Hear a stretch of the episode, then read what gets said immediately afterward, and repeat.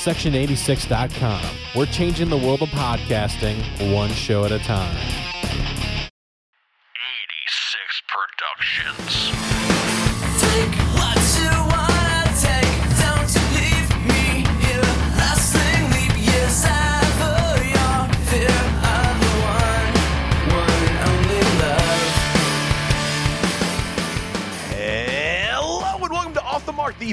Podcast providing the most in-depth insight and analysis into the world of professional wrestling. On today's show, we have Aaron, Roger, and Doug to join Anders. We discuss this month's view from the turnbuckle. So let's real quick. Uh, we I just want to let everyone know Butch Reed he passed away.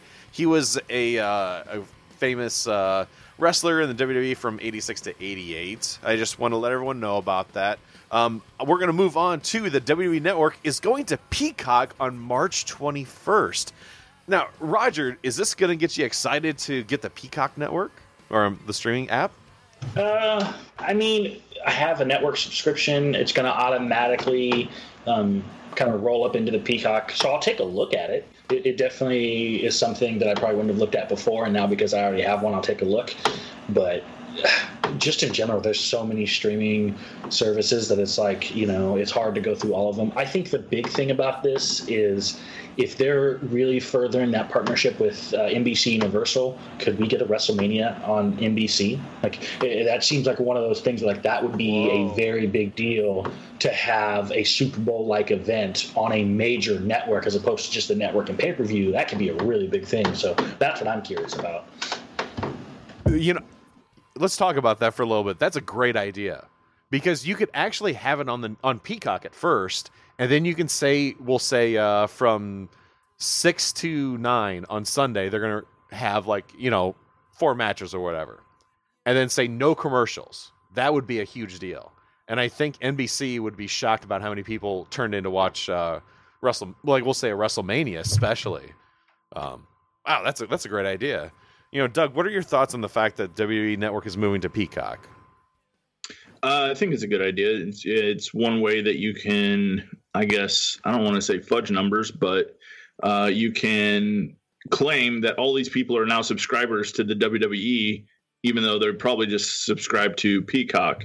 Um, for other the the people that do own or have been getting the WWE Network, due to the fact that if you want, you can lower it down to the five uh, dollar mark uh, per month instead of the ten dollar month, and you still get a whole bunch of other uh, shows that NBC pro- produces. My biggest question is now that they have uh, the network, does that mean that Raw, being a USA product, can go on uh, the network live, or will it be something a little bit sooner uh, broadcasted? Um, since there isn't, I mean, they're only competing against themselves at that point. I, I would imagine Fox would still be, or SmackDown might be another month before they get them on the network. But um, that's what I would like to see is if they actually did do that, that they put it up there right away and make it ac- accessible for those who can't watch it during the live stream. Yeah, and Aaron, what do you think about that? Like the fact that now WWE Network is moving to Peacock. Is there anything that you're looking forward to? You know, I think having all that in one location is really nice. One of the problems I think with all these streaming services that we run into is when you want to watch a show, where do you go to? You know, like, oh wait, this is a CBS show, so it's CBS All Access, and then you're like, okay, well, where do I get The Office again? I forgot where that's at, or I want to watch Friends. It's all over the place, and there's just so many options to choose from, which is a good thing for the consumer. But at the same time, you go, well, why why do I have to have these in all these different areas? Why can't we consolidate that ever so slightly? And so I'm really happy WWE is going to the Peacock network. And there's some nice things. If you do have Comcast, you do get it for free, or you get the um uh, uh the Five dollar version. yeah for free which is pretty nice uh, you know I, I really like that. Because the other thing too is also with the the network there were there was months there's probably like a good six months where i had it and i only watched the pay-per-view and nothing else. And then i actually forgot and i missed some pay-per-views and i was like oh yeah i guess i'm already paying for this. I was paying you know 20 bucks and i didn't even use it at all. So the fact that i don't have to worry about it is, is really nice. And uh, i think even as a shareholder a 10 shareholder with wwe I really like that idea because I think that um, uh, it will increase their uh, value um, in the marketplace. Now, do you now Roger brought up a point earlier where he said that hey, why don't we do something where you know like WWE is on NBC, like for like WrestleMania, we'll say. Do you think that's like something that WWE should probably push for or explore at least? I would be totally to have the biggest event of the year, the Super Bowl of wrestling on a major network. Absolutely, you can promote that thing and just go nuts with it. Um, I, I think that that would be fantastic. Uh, if anything else, you might get some people into wrestling, and this is this is your opportunity. You are now selling wrestling to people that have not watched wrestling in a very long time. So uh, I'm 100% in favor of something like that. Now, Doug, what did you think about uh, did beat uh, Bill Goldberg, and what were your thoughts on the match? Uh, it, uh, it definitely lose credibility as a champion. Um, I think there was a lot of relief of wrestling fans once he actually did get the one, two, three. Um, it was very much what I expected to be, which was going to be the finisher spam, uh, just like any other WrestleMania match or any match that Goldberg has been involved in recently. So overall, it was a decent match. Got Drew a little bit more credibility and moves the plot line uh, logically. I'm not going to say anything about the match was good because it was the standard Goldberg finisher. Like I, I legitimately don't think there was a move executed that wasn't a finisher. It just seemed like it was spear, claymore kicks, and a jackhammer, which you know that's fine for a two-minute slugfest. But I, that, Drew McIntyre is not limited as a wrestler, and I don't believe you need to put him in these type of matches. You know, Braun Strowman, that kind of makes sense. He, he's an okay wrestler. Drew McIntyre can put on really good matches and also uh, Goldberg is just this isn't the Goldberg of the 90s. This isn't Goldberg of the early 2000s. This is Goldberg in 2021.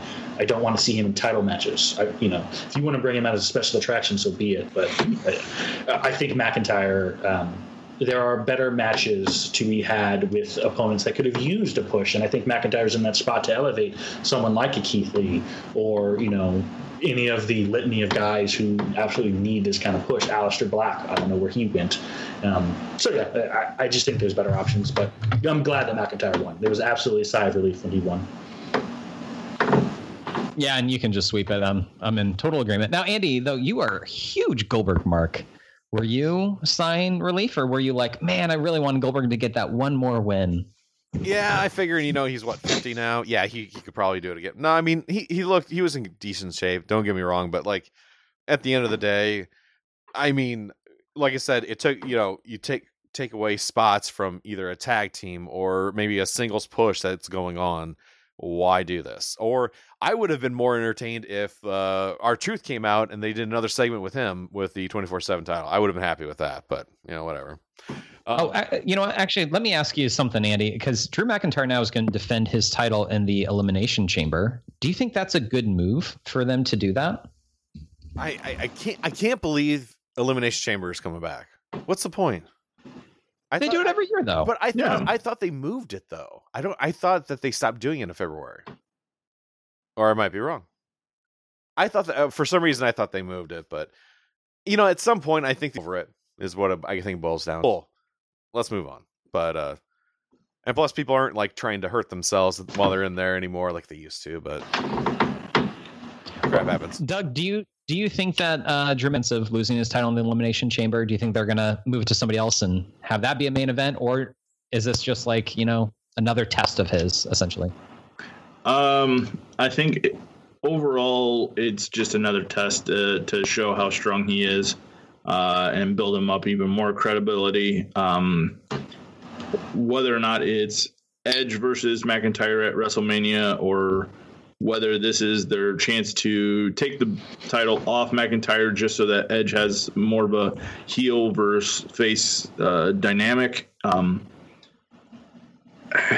kind of feels maybe that way a little bit more, or it's just trying to. Uh, everything seems so day to day with their booking, so who knows what they're thinking right now.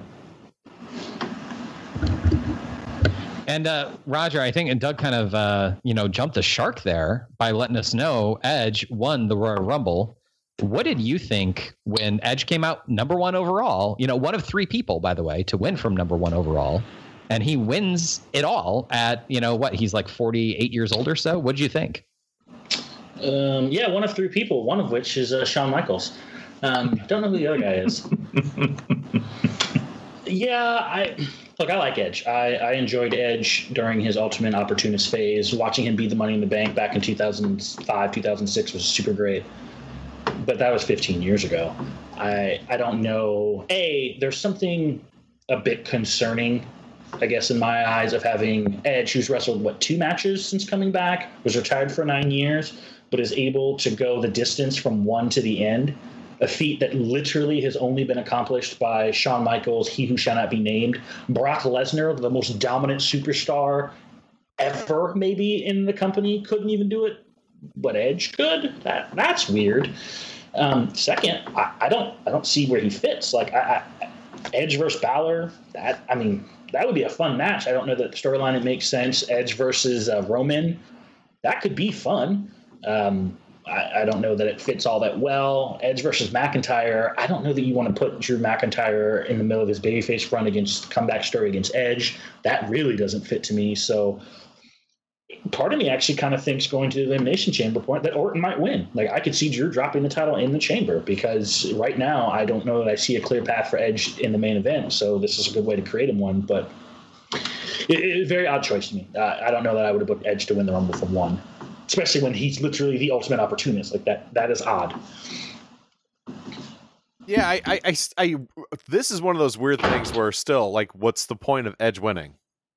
That, that, I guess that's my concern. I'm happy that he won. Don't get me wrong, but like, at the end of the day, uh, like, what, what, I don't know, what was the point? That are, that are up and comers that could have done this, but oh well. way though to maybe get Edge to beat Drew in a long, hard fought match, only to have Miz cash in and take it from Edge so that he doesn't have to necessarily. Uh, I mean, that's So a we decent do that's my, that's my reaction too. I don't necessarily want that, but what are they going to do with the Money in the Bank thing? Mhm. It's so long, and they don't have people in place because they're building up uh, Roman Reigns and they're building up Drew McIntyre to be these end boss levels that nobody else can beat. You, you had the sh- the shot, you took it with the triple threat aspect and the the ladder match. They should have just ended it there. I thought that was a logical conclusion that didn't make Miz look totally weak. Um, but now you gave it back to him, and it's like, okay, is he going to be the first person to lose it twice in a year, or what, what? What's happening? Do you really want to put the title on Miz right now? So can I say I kind of think Miz is going to be the first Money in the Bank winner to cash in on another Money in the Bank winner. I think that's where they're going with this. I So you he's think going that- to wait to the night of. And then that person will cash in and he'll cash in on top of them. I mean, if you think about it from a strategic standpoint, what a better way to make sure that you don't lose your championship than to cash in over top the previous Money in the Bank winner and secure yourself no threat of the Money in the Bank for the next year. It kind of makes sense in storyline. And I don't know what else to do. The WrestleMania cash in has already been done. Uh, they didn't cash in during the Rumble. This seems like the next logical step to cash in over top another Money in the Bank winner. It, Edge did get uh, his one of his titles through an uh, elimination chamber win. Oh, the is one where he after? stole it from Kofi. Yeah, or was it? No, Edge Well- beat Edge beat what Cena, I think. It- that was, So that was that- after. Cena won the yeah. Yeah, he survived the chamber. Edge beat him. Edge, I think, won a championship another way when he attacked Kofi before the match, stole his spot. I think Edge lost a title in the chamber to start the night, came out later, attacked Yes. Kofi, stole his spot, and then won a, the different championship that same night. So it was very weird. Um, so he has a history with chamber matches, obviously. Yeah, so uh, who knows what we'll see with that? Um, you know, Edge winning. I, I definitely echo your guys' thoughts. Now, Andy, uh, I believe you did not pick her. You were one of the you, you for whatever reason didn't go with uh with the group, but uh, men's Royal Rumble. What were your thoughts on that? happy about it. Uh, I think it's about time. Uh, it she is an up and comer, and I think she has uh, a good ten years, uh, quality ten years in her. So it would not surprise. It, this was a uh, this was a no brainer. I mean, at, at this point, I mean, but you never know. Some people may. I I I really thought at one point I thought Nia Jax was going to win, but apparently her hole was not strong enough. So. Uh, Aaron, what did you think about uh, Bianca's uh, win? And by the way, uh, what's EST stand for again? Wow. Wow. Andy, how did tiebreakers work? Uh, so I for Bianca winning, uh, you know, I I picked that. So obviously, like I, I had a horse in the race where I was like, yes, yes, you know, she's gonna do it. And I thought that the ending was was really well done. You know, to have comers with Charlotte and all three of them could have won. That was the thing. I think everybody was like, all three of these women could potentially win and main event, which is what you want with your like final four. You know, your final like six people. You want it to be people where you're like, you know, you don't want to have Stevie Richards in there. Uh, you know, no offense, Stevie. I know you listen, uh, but you don't want to have somebody in there where you're like, yeah, there's no chance that they're gonna they're gonna win this.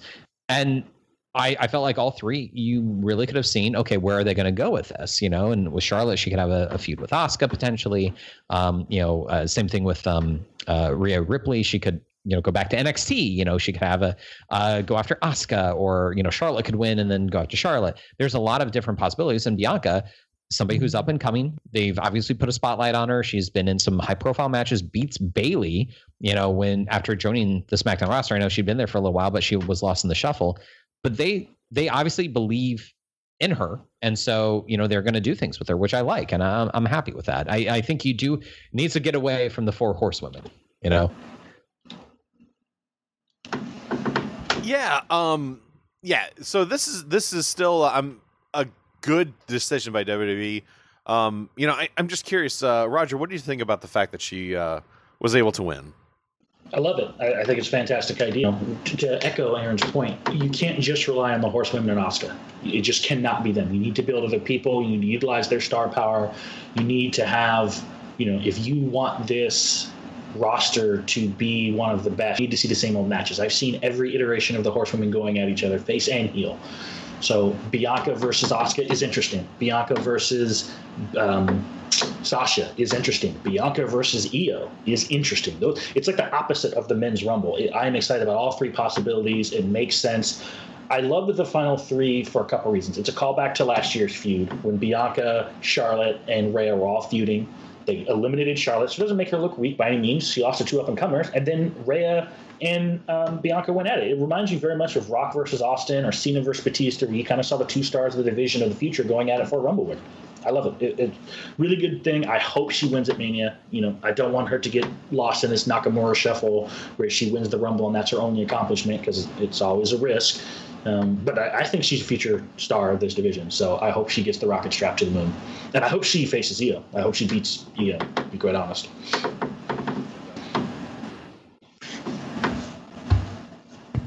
On the whole, I think the women's wrestling match was pretty good.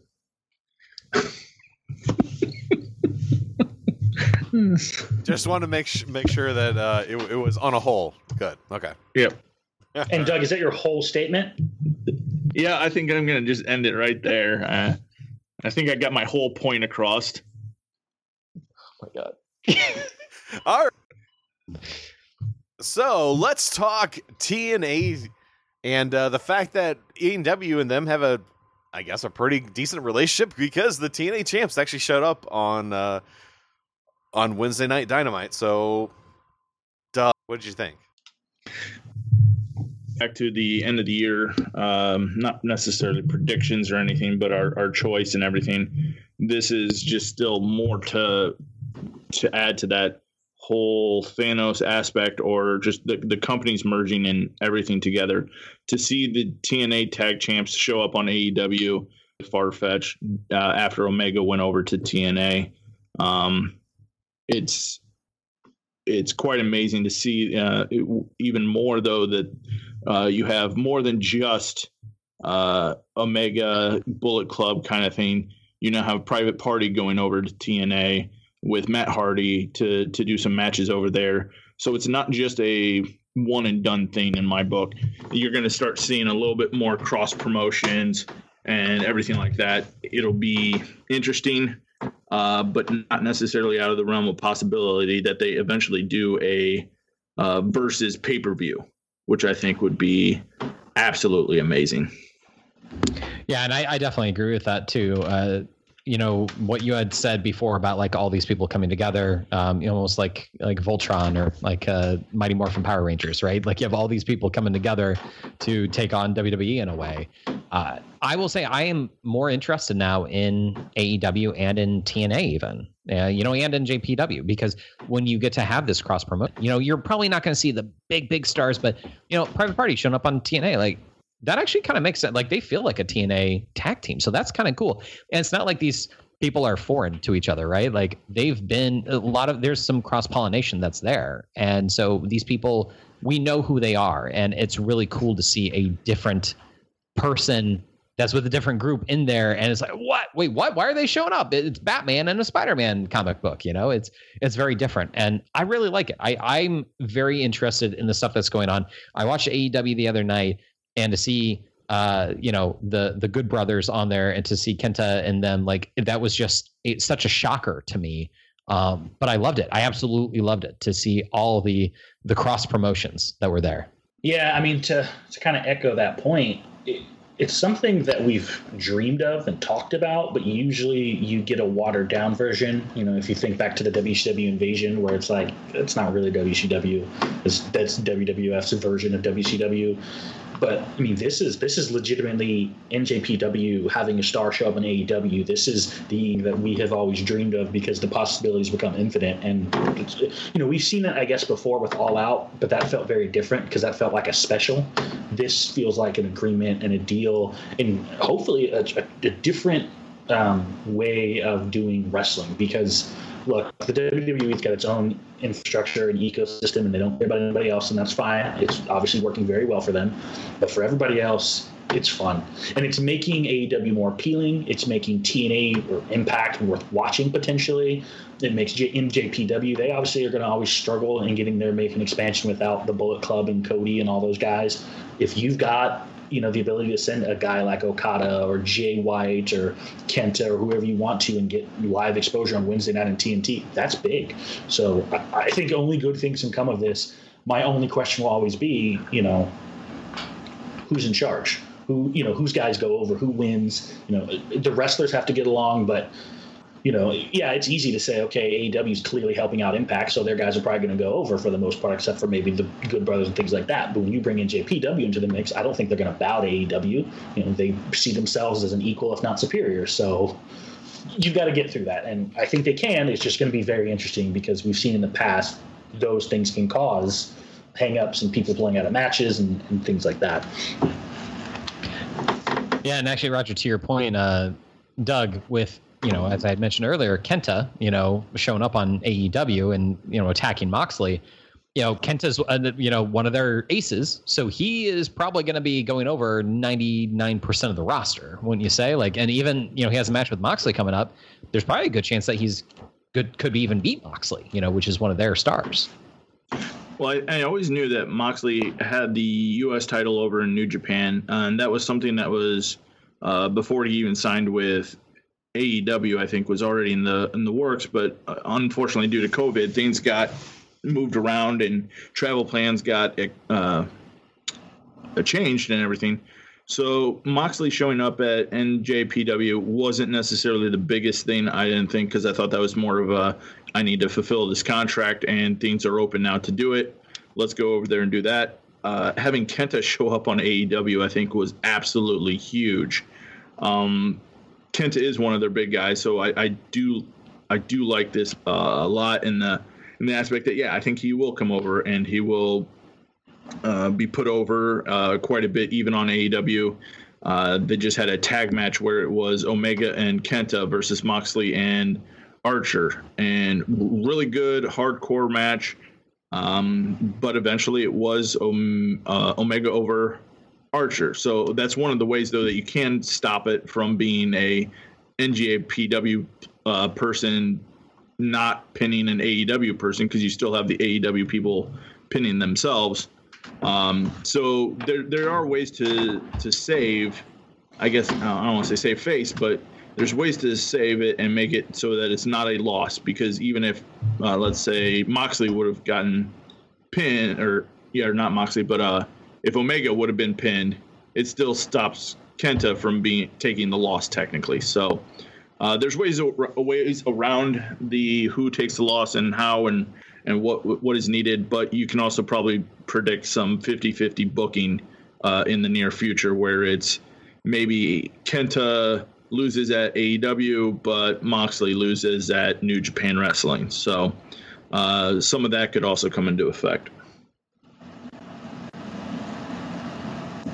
Yeah, I, I still think that the way that they had this relationship set up is is still unique, but you know, we've seen that a lot of wrestlers it's you know, it's a 50-50 game most of the time. So I'm wondering is is it going to turn out where they just trade and then it's not as cuz to me I think trading is not as a big of a deal. I think if they had like if one side had like one win above the other, I think that might do I don't know. Like I think that would uh maybe bring bragging rights to the, to the subject. WWE pay per view, copyrighted. My hole. Wow. All I had to think about that for a second. I was like, what is he talking? Oh, Yep.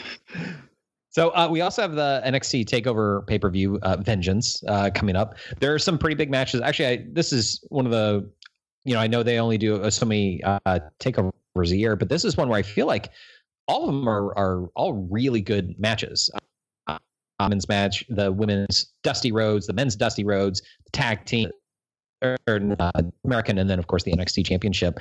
Andy, is there one match in particular that you are most excited for?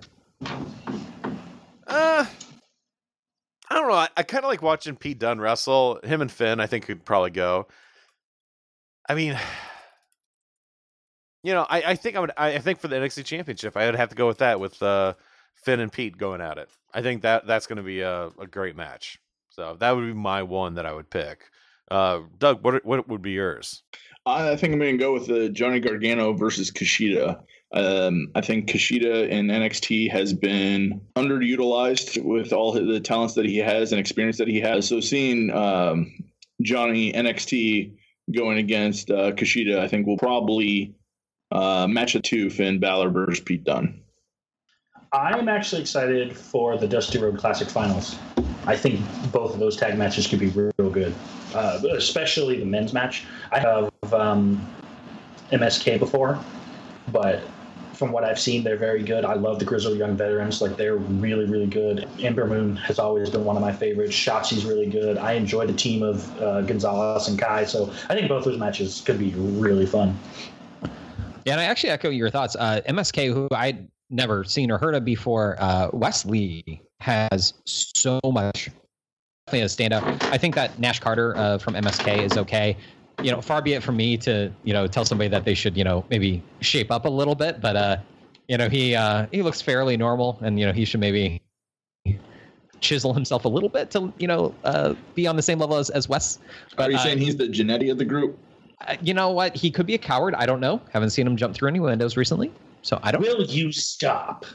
So, uh, but yeah, MSK. I actually agree. Uh, they they're very exciting uh, to watch, and I think that's that's really cool to to see them. And uh, you know, their match with the grizzled young veterans. I actually thought it might go the other way, and they'd fight uh, Ciampa uh, and that way you have this really up and coming, uh, this brand new tag team, and then you have these grizzled veterans, uh, so to speak, uh, going after them.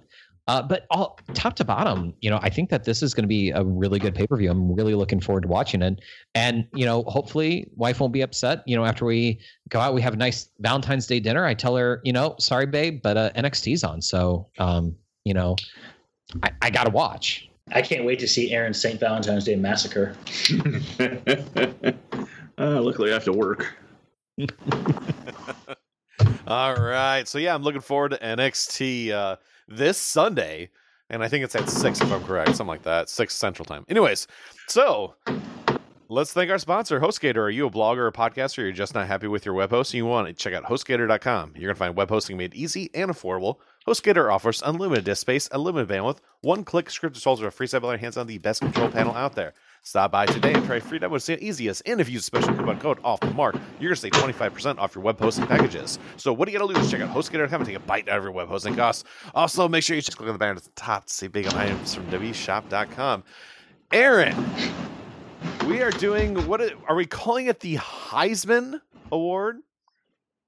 Yeah, so at the the end of the year, uh, we do our end of year awards, right? And we decided to kind of uh, do something a little little different this year um, when we had done them, and we were saying, okay, who are your top ten men, women, and tag teams of the year? And so we went, we put them down in order of, you know, here who I think is the number one, and here's who's number ten.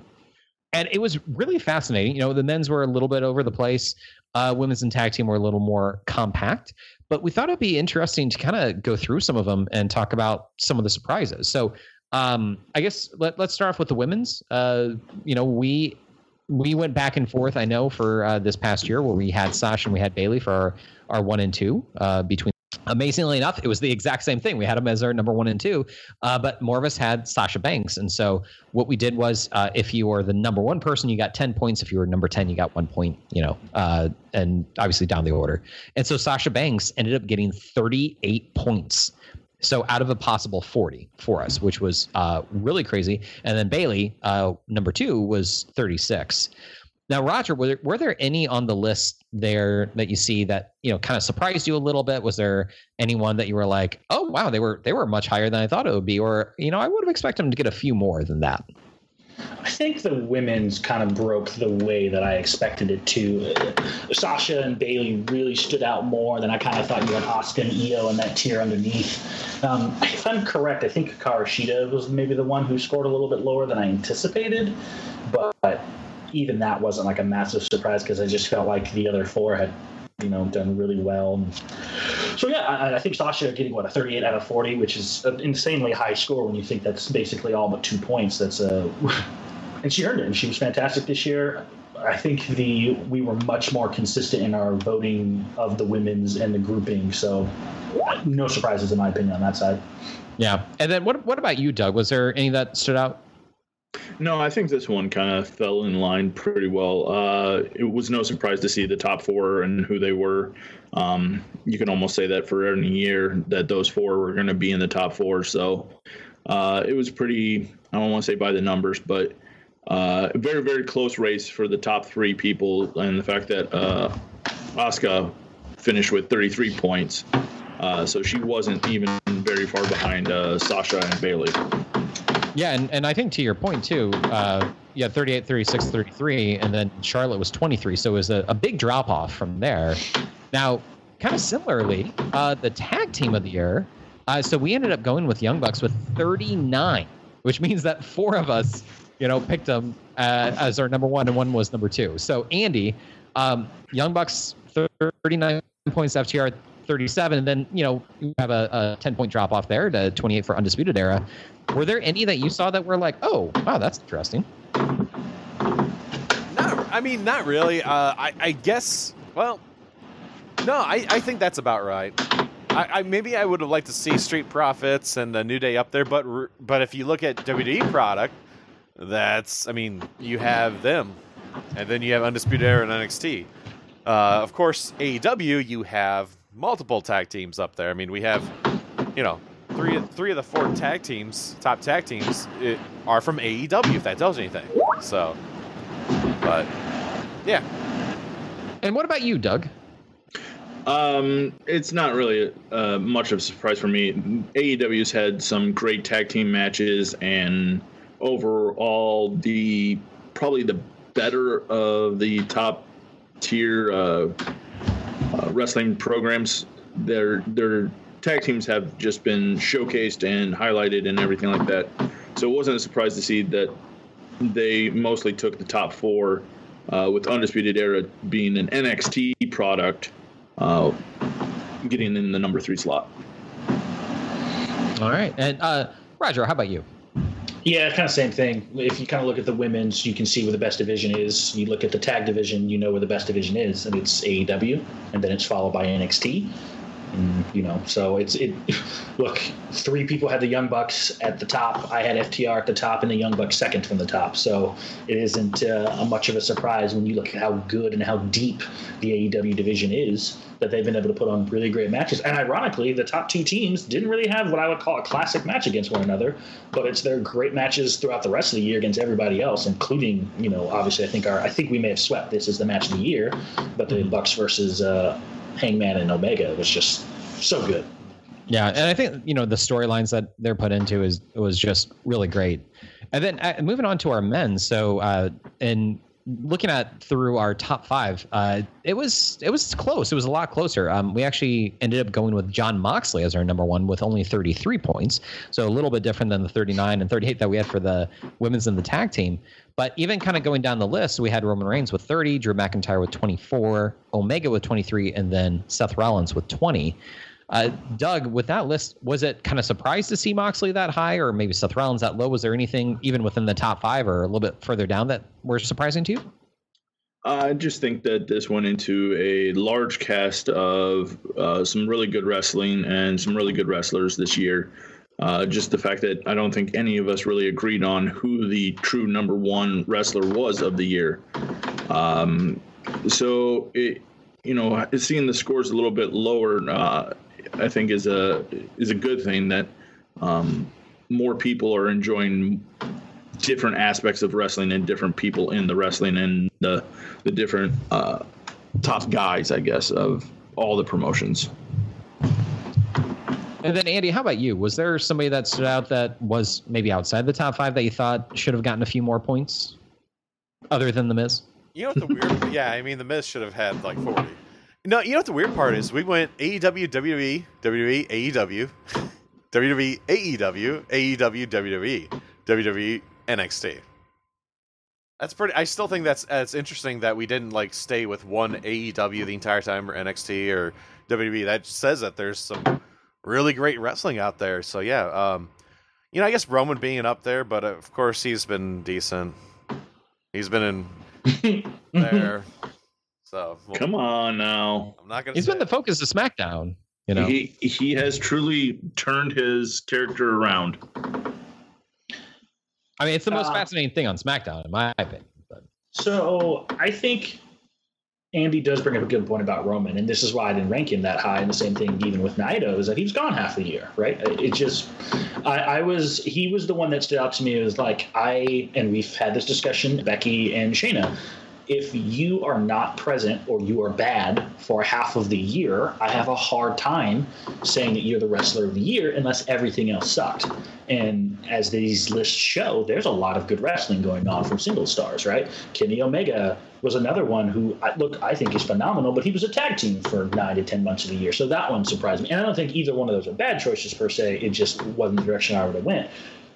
But man, we, I mean, we're all over. I had MJF a second. I think he doesn't even show up on anybody else's list. I see, you know, Roman actually, oddly enough, got the most consistent scores. He's pretty much around the like six to seven range. And then uh, he's got one top vote.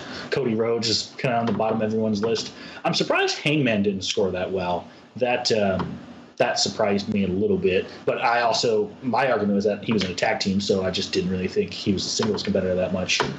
But I just I think this is a good sign for how diverse the quality of wrestling has been. It's not just you know a list of 10 WWE and NXT guys. You've got AW guys, you've got NJPW guys, you've got you know obviously you've got your WWE people, but there was this was much more interesting to see this vote than let's say the women or the tag where you kind of knew who it was going to be between like this was there was what four to five people who could have won the 2020 award. And, and i think that's a very good thing. Like that that means it's interesting and it's exciting there's not a runaway. Whereas if we'd have done this last year i think adam cole would have scored 40 out of 40 i don't think anybody would have probably voted cole not at the top whereas this year there was no clear-cut answer and and that's a good thing. Yeah, and I think uh, also to your point, uh, even just looking at some of the other options right now, I think like for 2021, this is going to be a really interesting list because we've had so much, uh, you know, cross pollination with like NJPW. Because Kenta is somebody that, not that he wasn't on my radar, but you know, I wasn't thinking about him, right? I wasn't thinking about NJPW at all. But now eh, that's going to be a, a conversation. Impact as well. You know, the Good Brothers are going to be on the tag team list. I don't even think that they made yet. They didn't make it on any of ours. And right now, like maybe a top five, maybe a top 18, you know, like they will be on our list for next year. They probably may not crack the top five, you know, in total, but they will still be on there, which is going to be very different. So we're, we're going to see, I don't know, the, I think the list next year, I could see the men's actually being a little more constricted in a way because, you know, Omega and uh, Moxley, they could very easily be, you know, uh, the top three or top four. Uh, whereas WWE, I don't know. Depends on what they do with Drew McIntyre, as we talked about earlier. You know, who knows? and it might be another AEW centric, uh, you know, for the top top brass there. I think with NJPW though having a full year under their belt, uh, they I mean they really went into lockdown with the the COVID thing. Mhm. Uh, to Roger's point of if you don't wrestle for half a year, you you kind of get left in the dust. So um, with them being back, uh, Kenta obviously is he jumped up quite a bit on my uh, top uh, singles men's wrestlers list uh, seeing what he does. Uh, but Naito and uh, Okada uh, probably are going to start creeping back up again and having five star matches uh, month after month. So Kota Yeah, Ibushi, like for those who watched Wrestle Kingdom, he Yeah. had two really good matches. Yeah, really that was good really matches. good. Well, and uh, Okada too. If he shows up in AEW, whew, uh, that that will be something. That that Mhm. will be something. Um, I hope that he does. I, I really do because he was at All In. I want to say, um, but you know, he was a wrestle, but it was just a like, you know, just uh, you know who's gonna win. It was a true one off, but yeah. Yeah. So, uh, but yeah, no, I, I think uh, it was very interesting to do kind of the, the Heisman style thing for who we thought was the best. You know, PWI does their top 500. I kind of feel like that's a little much, you know, like who cares if you're 472 versus 478, right? Like, it, it, whatever. I mean, that it's person really, does. I- I'm sure that they do, right? I'm sure the Uh, person who's 501 cares. Mhm. yeah, right. But I mean, realistically, like maybe top hundred, you know, you might. Uh, and then for us, you know, it's just like, look, who are who is your top ten, and then let's just you know make an amalgamation of it, put it together, and see what we came up with. And you know, we might do this uh, again. We might uh, adjust the scoring system. But uh, you know, the way that we did it this time, you know, we just did ten working backwards, and I think it worked out really well. And being able to see with the women and the uh, tag team, you see who was the best. So you see when you get a score of thirty-eight, you're like, oh, I understand this, or thirty-nine you know, who knows? Maybe next year we somebody gets to score 40 and it's like, oh yeah, no, there was not even a question that it was CM Punk's year when he came back in Chicago. You know, like because that's gonna happen. we know pushing. that. You know. That's that's never gonna happen. CM Punk's done. But let me ask you guys something here. Um, comparing going forward to comparing, do you think that some of these were hurt by the lack of crowd? Because 2020 was the only year that was split. So if you look at, for example, the tag team, that match of the year was probably not going to be topped just because it's really hard to have a match that is better with a crowd reaction like that than it is without do you think that there could be a massive shift by just okay everyone's going to be wrestling under the same format for the most part which is going to be no crowds or very limited crowds? I know wrestlemania is going to have a crowd but that might be the only crowd of the year. Um, i think njpw is doing very limited crowds. Aew i believe impact is completely non-existent with crowds. Uh, be a huge turnaround and do you think some people are hurt by this whether it's a darby allin or do you think the bucks or you know are there people who really benefit um, or suffer from crowd interaction Oh, I'll flat out say it. I think Drew McIntyre. I think hi him winning at uh basic well winning the WWE Championship. I actually think that if if it was live crowds, it might be different. But the fact that it was you know COVID, completely different champion. So. And like I think he would have done better if there was a crowd there because he could feed off the crowd and they can decide is he going to go face or heel. But if you want to look at it a different way, Roman Reigns would not be considered to be even in the top five or ten at this point, but no crowd has improved him. Mm, I think that no crowd actually even hurts Roman Reigns because in, in his heel turn, everybody's been booing him already. Just getting even louder boos just proves that they made the right choice in making him a heel. Uh, one of the things I've noted with AEW though is that they've even said that they've been trying to hold off on some of the debuts, i.e., Sting. I think that was a debut that really hurt not having a large crowd there. Um, but now that they are starting to get some crowds, you can get tickets to AEW. You can buy uh, boxes, I believe, is what they're selling, so that you can bring a group of your family or close knit friends that you know you still have to do the COVID testing and everything, but uh, you they're starting to sell some tickets uh, to attend the shows and the dynamite, uh, dynamite, but uh, dark dark tapings. So it's I, I think we're going to start returning to a little bit more normalcy uh, the more the vaccines get out and the more uh, uh, regulations start to get a little bit more dropped, uh, we'll start to see a little bit more and more and more. Uh, so, I mean, I think the Super Bowl was a good uh, kind of indication of how how uh, affecting things. Um, the fact that they had the smallest crowd uh, for a Super Bowl, but yet probably what the largest crowd for a football game this whole season. So things are changing, and I think they're getting a little bit better, but only time will tell. Well, yeah, and I think uh, you know I definitely agree with all you guys' sentiments. I do think that WrestleMania having a crowd it will make what whatever matches on there will probably be one of our matches of the year. Um, you know, until we get back to a, a normal crowd atmosphere. You know, as we talked about before, at Revolution 2020, that the, having the crowd there made that match even better. It was a it was a five star match just in general, but having the crowd there and having people be like, you know, when you hear that reaction, it just makes it so much more. And I think at WrestleMania this year, you know, whatever matches they have, I actually kind of feel like we don't have matches set in stone yet, which is odd, uh, and probably a good thing. But there's gonna be some match that we're gonna see, and we're gonna be like, oh, that was amazing. Like that is my match of the year right now. Every other match is gonna be compared to this one, and and we're gonna come up with that most likely. I, I assume at WrestleMania. But as things move along and progress, we're gonna have some matches that maybe are a four star match that might get up to four and a half, or you know even up to a five because of the crowd uh, interaction. And it also allows the wrestlers because they're hearing the crowd, so they know: do I go faster? Do I go slower? Do I bring it back in a little bit and like kind of have the crescendo where we have the big move and then yes finally like he got the title or he he was able to to get one over on him um so having the crowd there you are going to hear the reaction and that is going to make a match that's going to add a star to the match i think the crowd does if not more Um, let me add a follow up question to this. Do you think Japan has an advantage based on how their crowds are naturally more quiet anyway? And therefore, we've been accustomed to hearing great matches with long periods of silence, like, for example, Omega Okada, where the crowd is silent and watching it and then cheers at the appropriate time, as opposed to the WWE, NXT, even, you know, American version of crowd just goes wild.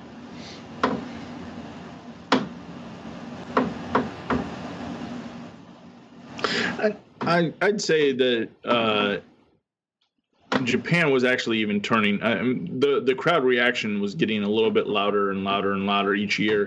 Uh, it's definitely more noticeable during the uh, Wrestle Kingdom uh, pay per view, but uh, they were starting to get into it a little bit more and more and more, and I thought it became a little bit more commonplace for them to cheer during the match.